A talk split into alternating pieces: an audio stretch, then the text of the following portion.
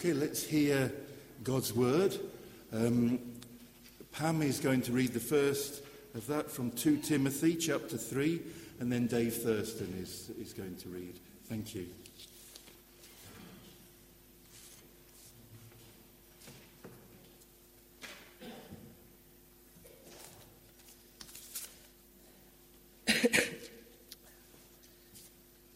It's 2 Timothy 3, verses 14 to 4, verse 5.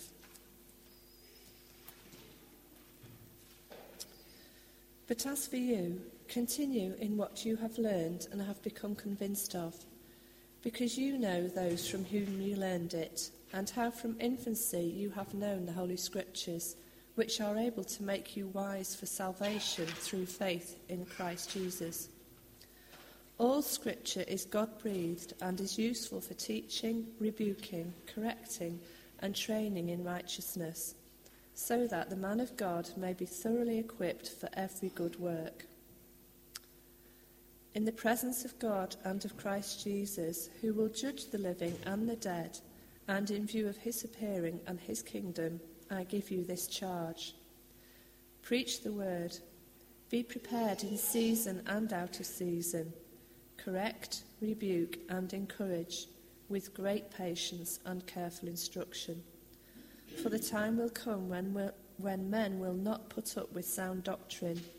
Instead, to suit their own desires, they will gather around them a great number of teachers to say what their itching ears want to hear. They will turn their ears away from the truth and turn aside to myths. But you, keep your head in all situations, endure hardship, do the work of an evangelist discharge all the duties of your ministry. Amen.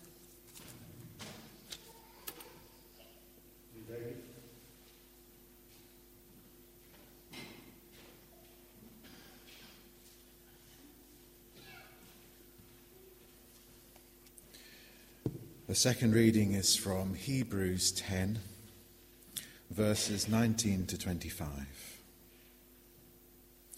Therefore, brothers, since we have confidence to enter the most holy place by the blood of Jesus, by a new and living way opened for us through the curtain that is his body, and since we have a great priest over the house of God, let us draw near to God with a sincere heart in full assurance of faith, having our hearts sprinkled to cleanse us from a guilty conscience, and having our bodies washed with pure blood. Let us hold unswervingly to the hope we profess, for he who promised is faithful. And let us consider how we may spur one another on towards love and good deeds. Let us not give up meeting together, as some are in the habit of doing, but let us encourage one another, and all the more as you see the day approaching. Amen. Thanks be to God for his word which Malcolm has chosen those readings and have been inspiring Malcolm. Malcolm, come and share with us. Would you like the radio mic?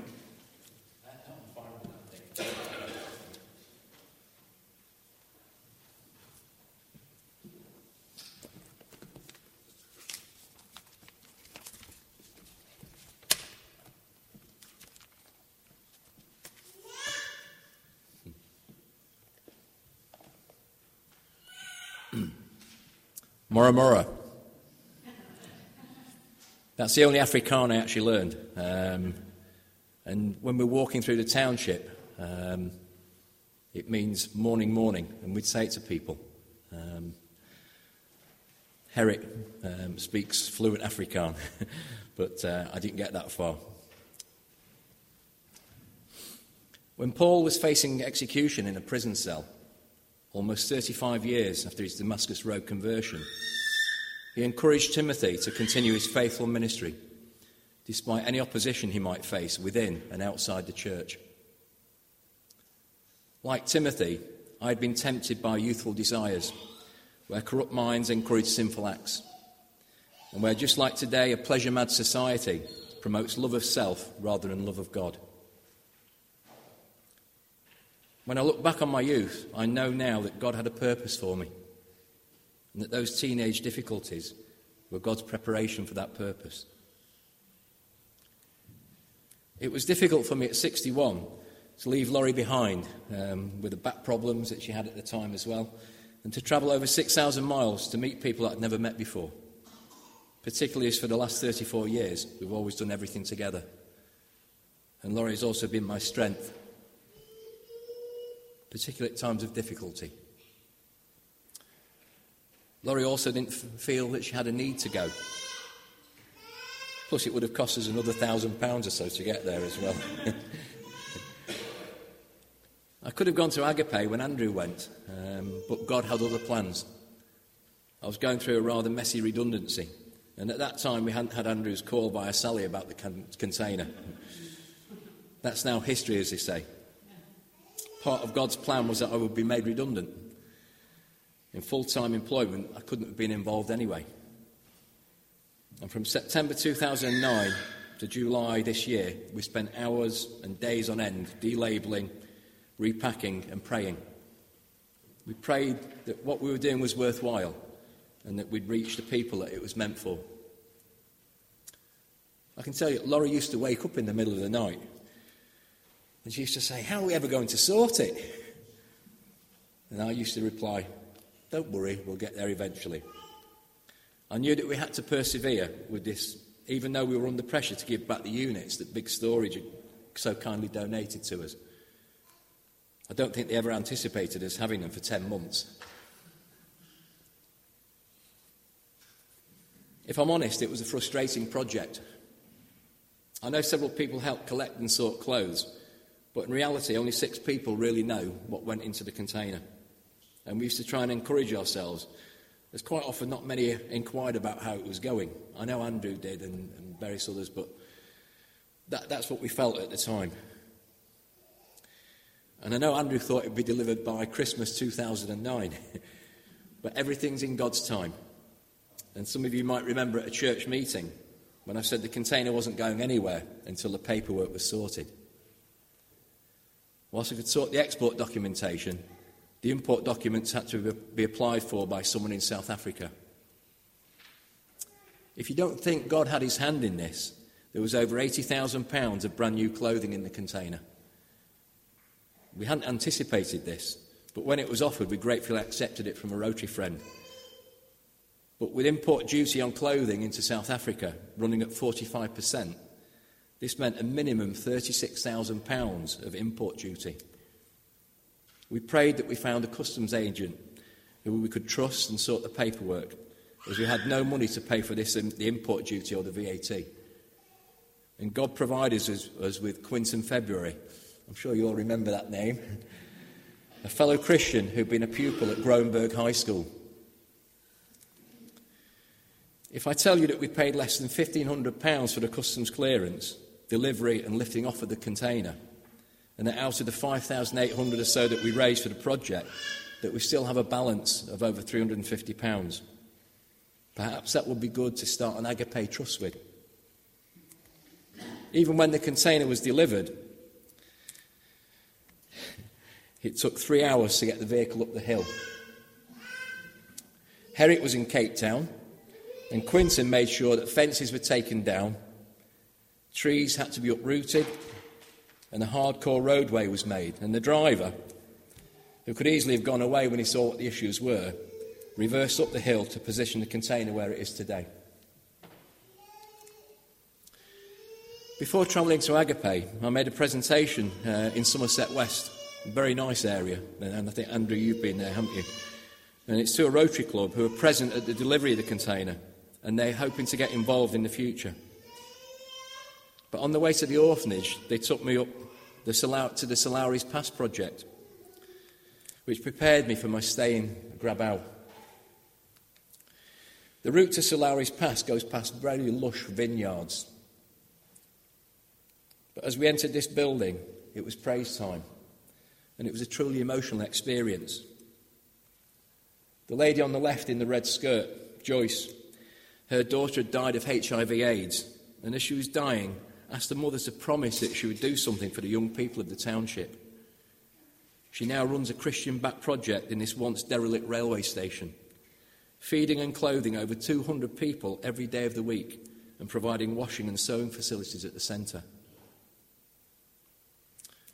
Just round the corner from there, a disabled lady, Pearl, feeds over 100 children in the morning before they go to school, and another 100 after school from a meagre disability allowance, as well as providing a Christmas party for over 500 children. Travelling over Lowry's Pass, we left behind the sunshine and spectacular view of the affluent area of Western Cape and felt a drop in temperature as we came into the Elgin Valley area. This is where your vineyards, farms, and apple orchards are located. It suddenly clicked as to why Quinton's address was Appletiser Park. As we entered the Grabouw and Pineview Township, although most of the pines had now been cut down, you immediately realised why the area was labelled one of the most deprived areas of the Western Cape. Whilst there were some smart houses in parts of the neighbourhood, there were even more areas of corrugated and wooden shacks. It was like coming into a place where time had stood still. We met Herrick at Agape 4, and he showed us the new house and children's home. Absolutely fantastic building. And the shell of the new disability unit that would eventually be home for 40 children suffering from HIV AIDS, cerebral palsy, and other such illnesses.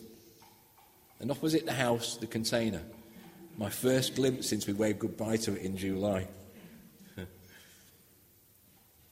Herrick explained that when they eventually moved from Agape 2, they would make a chute where people could anonymously leave babies. I was shocked to hear that currently a man standing in the community goes down if he offers a child up for adoption, so they prefer to kill the baby. We then visited Agape 3, Agape 1, and then what was to be my home for the week, Agape 2. I suddenly realised why my emails and responses from Agape took such a long time. None of the Agape homes are anywhere near one another, and Herrick and Amy are pulled between the different units, as well as coordinating the building of Agape 4. They also have non planned visits to hospitals at Caledon and Cape Town, over an hour's drive away, sometimes in the middle of the night. And suddenly things became more clear to me. Things that I thought important were insignificant when compared to the daily life threatening issues involving the children. If you think most of the children have at one stage been suffered from HIV AIDS, and quite often a lot of the ones that have been adopted are now in remission, which is amazing, and that's through their love. But these were issues that Harry, Amy, and the, sta- and the staff took in their stride. My accommodation was a chalet and it's situated opposite a CP house for disabled children. James Willett spent a lot of time here in this special place. It Must have been difficult for a young boy to go in there and he changed nappies and played for the kids whilst he was there as well. It was lovely to spend time and sing and play music for them and to pray with the staff. Amy in the picture is a Rotarian volunteer from Houston who's been there for 18 months. Sadly, her 13 year old sister Sarah took her life in April while suffering from depression. I only found that out when I came back. That afternoon, I met Quinton and his wife Margie. It was an emotional meeting, and he was overcome when I gave him the Bible we bought for him and I knew from that time on that we'd be lifelong friends. We planned to meet up the following evening when Anthony Hess and the members of Birchwood High School, who had arrived the previous week, uh, were going to have a braai or a barbecue, although God had other plans. Mealtime with Herrick, Amy, and the adopted children, all seven of them plus Herrick's daughter Landy, is a hectic time, and what I call a sink or swim time. If you don't help, you don't eat. That night I tried to sleep, but it was difficult. There were dogs from the township barking all through the night. Everyone seemed to have several dogs, despite having difficulty in feeding their families. I just read some more of The Shack. It was a book that Val White had given to Margaret. And then Laurie, and then to Laurie. And she handed it me, ironically, as I was walking out of the house and en route to the station. How meaningful that book turned out to be for me. I eventually drifted off, only to wait to my alarm at 5 a.m. We were going to pray for Grabouw on the hillside overlooking the township. And I know, Andrew, you spent some time there as well, didn't you? There were about a dozen, dozen of us meeting for prayer. Although much of it was in Afrikaans, you knew what the prayers were. It was a strange feeling. And we prayed for Milani, who worked at Agape 4. He was under the spell of a witch doctor. We prayed in English and Afrikaans, and as the sun came up over the mountains, I realised that Agape was such a spiritual oasis in this deprived township. After breakfast, we visited the children at Agape 2 and 3 and went round the township. Herrick explained the issues where they're building the new houses by Agape 4, which is a high risk area, and new groups, not necessarily from the squats, are coming into the area which is creating intertribal problems between Xhosas, coloured and blacks, Somalians and Zimbabweans. Ironically, the men of the township don't want to work, but the Zimbabweans do. And some of those issues are similar to what we've got in this country at the moment, where people who have never worked in their life are now complaining because people have come into the country and say they're taking their jobs. Nothing's different. Just after we took this picture, the men came over to us and demanded to know why we were taking pictures. Despite Herrick's explanation, it was worrying to say the least. And good job Laurie didn't know what was doing. Herrick said that people do get robbed and attacked, and although people are around, they see it as not being their business and they turn a blind eye, even in broad daylight. We then went to Iraq and Beverly Hills, the local names for the squat areas. We were invited in by the residents. This lady's husband was in prison and she was living from prostitution. There were hundreds of holes in the corrugated sheets where the shafts of sunlight shone through, and the wind kept lifting the roof. And this was a good sunny day. We prayed with her and as we left, Herrick said he thought she would die as she would continue living this life. I felt so sorry for her as we left. We looked through the squat to the other side of the valley, where there were nice houses and farms. Then at this desolate squatter camp, where multicoloured wires crisscrossed, where people had tapped into the electricity supply, often with dangerous consequences. Herrick then pointed out a lady in front of us and she said, She's a witch doctor. I was really taken aback, but we stood our ground as she passed by. We went into another John's house. John was from Lesotho. I told him that the ship that contained the travel on was called that, and he was really pleased. His house was lovely and clean, and his garden was impressive. And he was somebody that came to church um, at Agape. We spent some time in prayer before leaving, partly because the new houses that are being built, it's only people whose corrupt friends uh, provide for them, and he, he's way down the list. And when he gets near the top of the list, he suddenly gets put back to the bottom again. We called to briefly meet with Anthony Hess at Groenberg High School. The communication had been mixed up and the barbecue with Birchwood High had been the night before. so instead, suggested to Herrick that we collect Amy and some others and that we go and sort the container rather than leave it to them until Friday, which is what they'd said. I must admit, I hadn't realised that the only items taken out of the container were some pampers, a few clothes, the desks and chairs, and the pallet for Groenberg High School. God works in strange ways. We spent over an hour taking everything off the pallets and sorting and putting it to one side. It was like Christmas and birthdays all in one. And the children trying clothes on, and Amy beaming as cartons were opened up.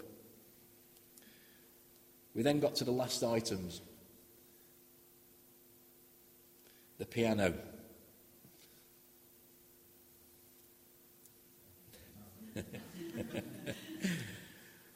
Francie eventually arrived with an electric lamp. he was supposed to bring it at the beginning, but Amy said he'd only come to see the piano. and we took this, all, all the bubble wrap off it, and he couldn't resist playing it. And he started playing worship songs. And I just had to ring Rona and David, who'd sent it. And Rona, you couldn't believe me, could you, when I rang up? Where are you? Has she gone out? Oh, she's there. And after six thousand miles, it still sounded fantastic. It was a special moment, that. Hmm. We took as much as we could back to Agape 2, including all the toothpaste, soap, nappies, and the clothes that the kids had tried on. And we said that the, the thousand teddy bears that the school had um, collected, they're going to be given to the children in the community this Christmas. What had been originally planned, so, which was fantastic. And a lot of the clothing will be for families in the community. That answered some of our worries that they might be overwhelmed with all the clothes at the orphanage. That evening I slept well.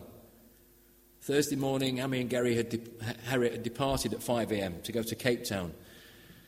And I must admit, I woke up feeling really elated. I couldn't keep still and I kept singing a song over and over again and had tears rolling down my face. I then spent some time in the CP house and with the children in Agape 2, who came in from the community at 7.30. They're all fed and then spend time together before going into their classes. Over 100 children each day and over 350 on Friday. Quinton arrived to take me around Pineview on a walkabout. He'd grown up here and he knew everybody. We met people from the PCD, Pineview Community Development, it's a non profit making project trying to teach skills and give people a sense of dignity and worth. Mark and his colleague, who make stoves in the backyard, a bricklaying scheme and pallet repair project. Quinton said the men of the area had only wanted to laze about drinking and taking drugs which they bought in the shebeens. And at weekend it was such a dangerous area with rape and violence a normal occurrence. We went along a road where all the local gangsters lived. Pineview School and the church are right by it. And the hill, which at night was a drug den. They're going to cut those trees down, apparently, so that they can see what's going on there. This is John. He's a local gangster from the Money Lover gang, whose rivals in the 48 gang often fight with pangas and guns. I don't know if you can see it, he's got a, 20, a 2 and a 6 tattooed on his body there, but on either side. And they're tattoos of guns, etc. Andrew met another John who actually came to Christ and works in Agape. He was a man that you know, everyone used to fear, just like this John. A gang member friend, Bacchus, who'd recently come to Christ through Herrick, was currently awaiting trial. And this chap had been in the same gang as um, Bacchus. These men were taking scrap a mile away and would get the equivalent of 50 pence for this scrap to feed their habit. And this lady, Therese, and daughter Christiane invited us in to see her home. And then at the back of the house, we met Daling He'd been on drugs since he was eight, starting with cannabis, then mandrax at 13, and now tik, which we know as crystal meth. He'd never been to school in his 25 years. We prayed for him for some time, that he came to know Jesus and his love. We then spent some time at Groenberg High with Anthony Hess. And Quinton talked about the vision for linking the three schools together and how happy he'd been when he'd been at school, but how shocked he'd been when he returned from university and, and work and came to the area he'd grown up in, with many of his school friends now either being infected with HIV/AIDS, in criminal gangs, or even dead. We then visited Pastor Paris from the Living Word Church, where Quinton and Margie, his wife, worked, worshipped.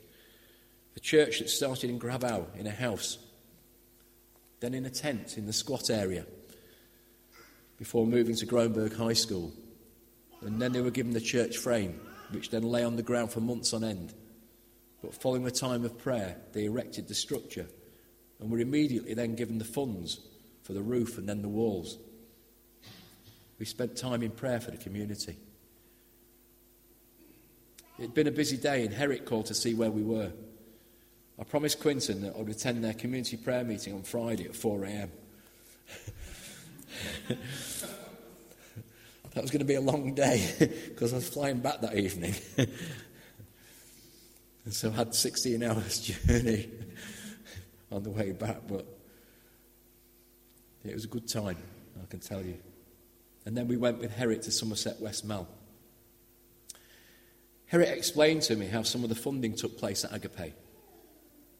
One day, a couple who visited Agape 2 were concerned that there was no proper garden by CP house.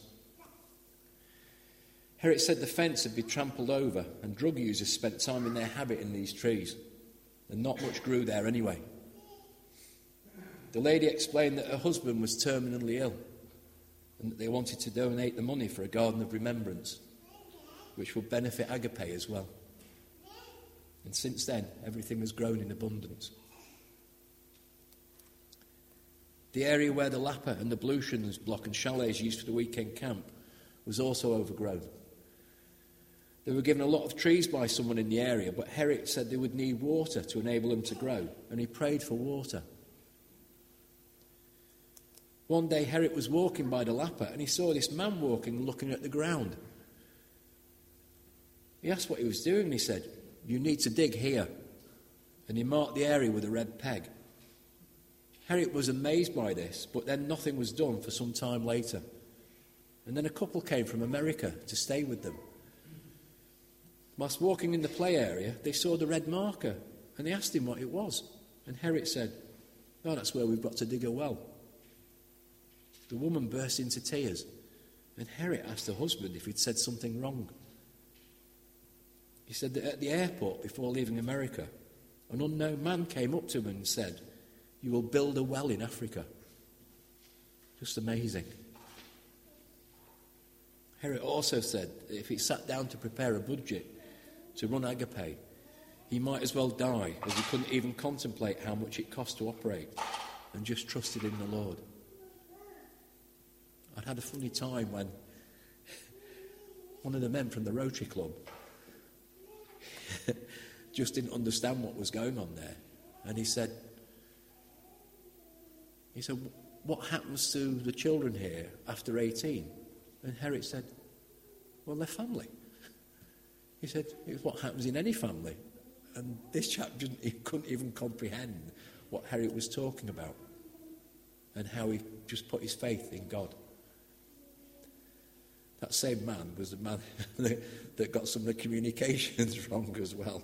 He was asking Herrick to sort of justify things. That evening was Bible study at Agape 1. I was really happy to attend, but then Herrick said we'd leave the car and compound and walk over to the squat to see if we could get some people to join us.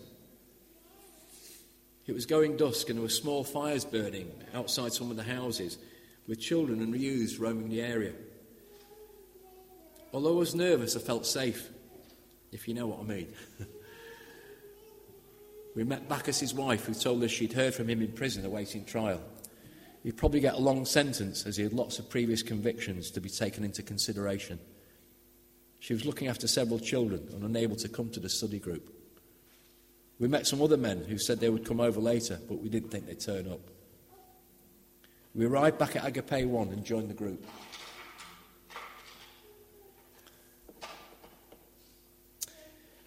It was being run by Ferguson's father. Andrew, you remember Ferguson? Yeah. Which this was a real encouragement to Herrick. He was one of the first people from the community to come in and run a study group in the 16 years that Herrick and Amy had lived there. Herrick said to me one day, he said, I can't understand why people don't just come to the Lord here. Herrick then had to leave, and then two men came in. One looked in and left, but the other, a hardened drinker, came in and stayed for a while. After about five minutes, he left, and I felt guilty for not going after him. They'd spoken in Afrikaans and they'd laughed, but I didn't know what was being said. But I did wonder if we'd been welcoming to this man, who must have had difficulty in coming into a Bible study group. We were studying from Hebrews 10, verse 19, what was read before. And it calls us to persevere and to be unswerving in our faith. It goes on later referring to rejecting sinful ways. And I really felt that I should have gone after that man. I can draw comparisons to church life here sometimes.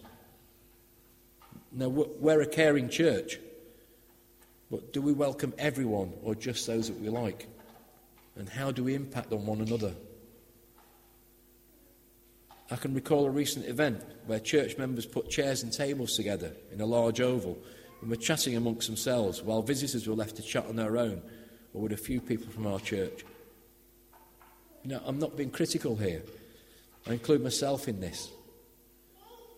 Do we open our hearts to everyone in our church, or just those of our age group, or those that we get on with? I made a decision whilst away that we would continue to lead prayers for the community. No one else has come forward anyway, as far as I'm aware. But that we look at linking it to other needs in the community. And our community has many needs. Sally has spoken about upfront church, but we need to be aware of needs within our church as well. We need to be upfront with ourselves before we can look at the needs of the community. I've used for a long time a statistic that you have, if you have a roof over your head, if you have loose change in your pocket, and if you eat three meals a day, you're amongst the richest 10% people of people in this world. That includes people on income support to footballers.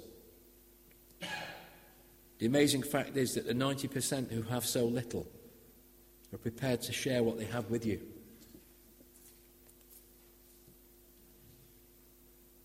Something that I was privileged to experience in my time at Agape.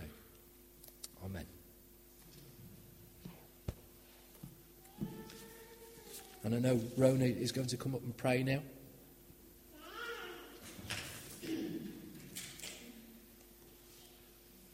But just before Rona,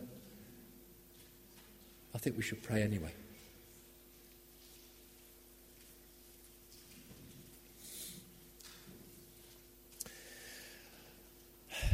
Lord, you're such a, a wonderful, loving Father.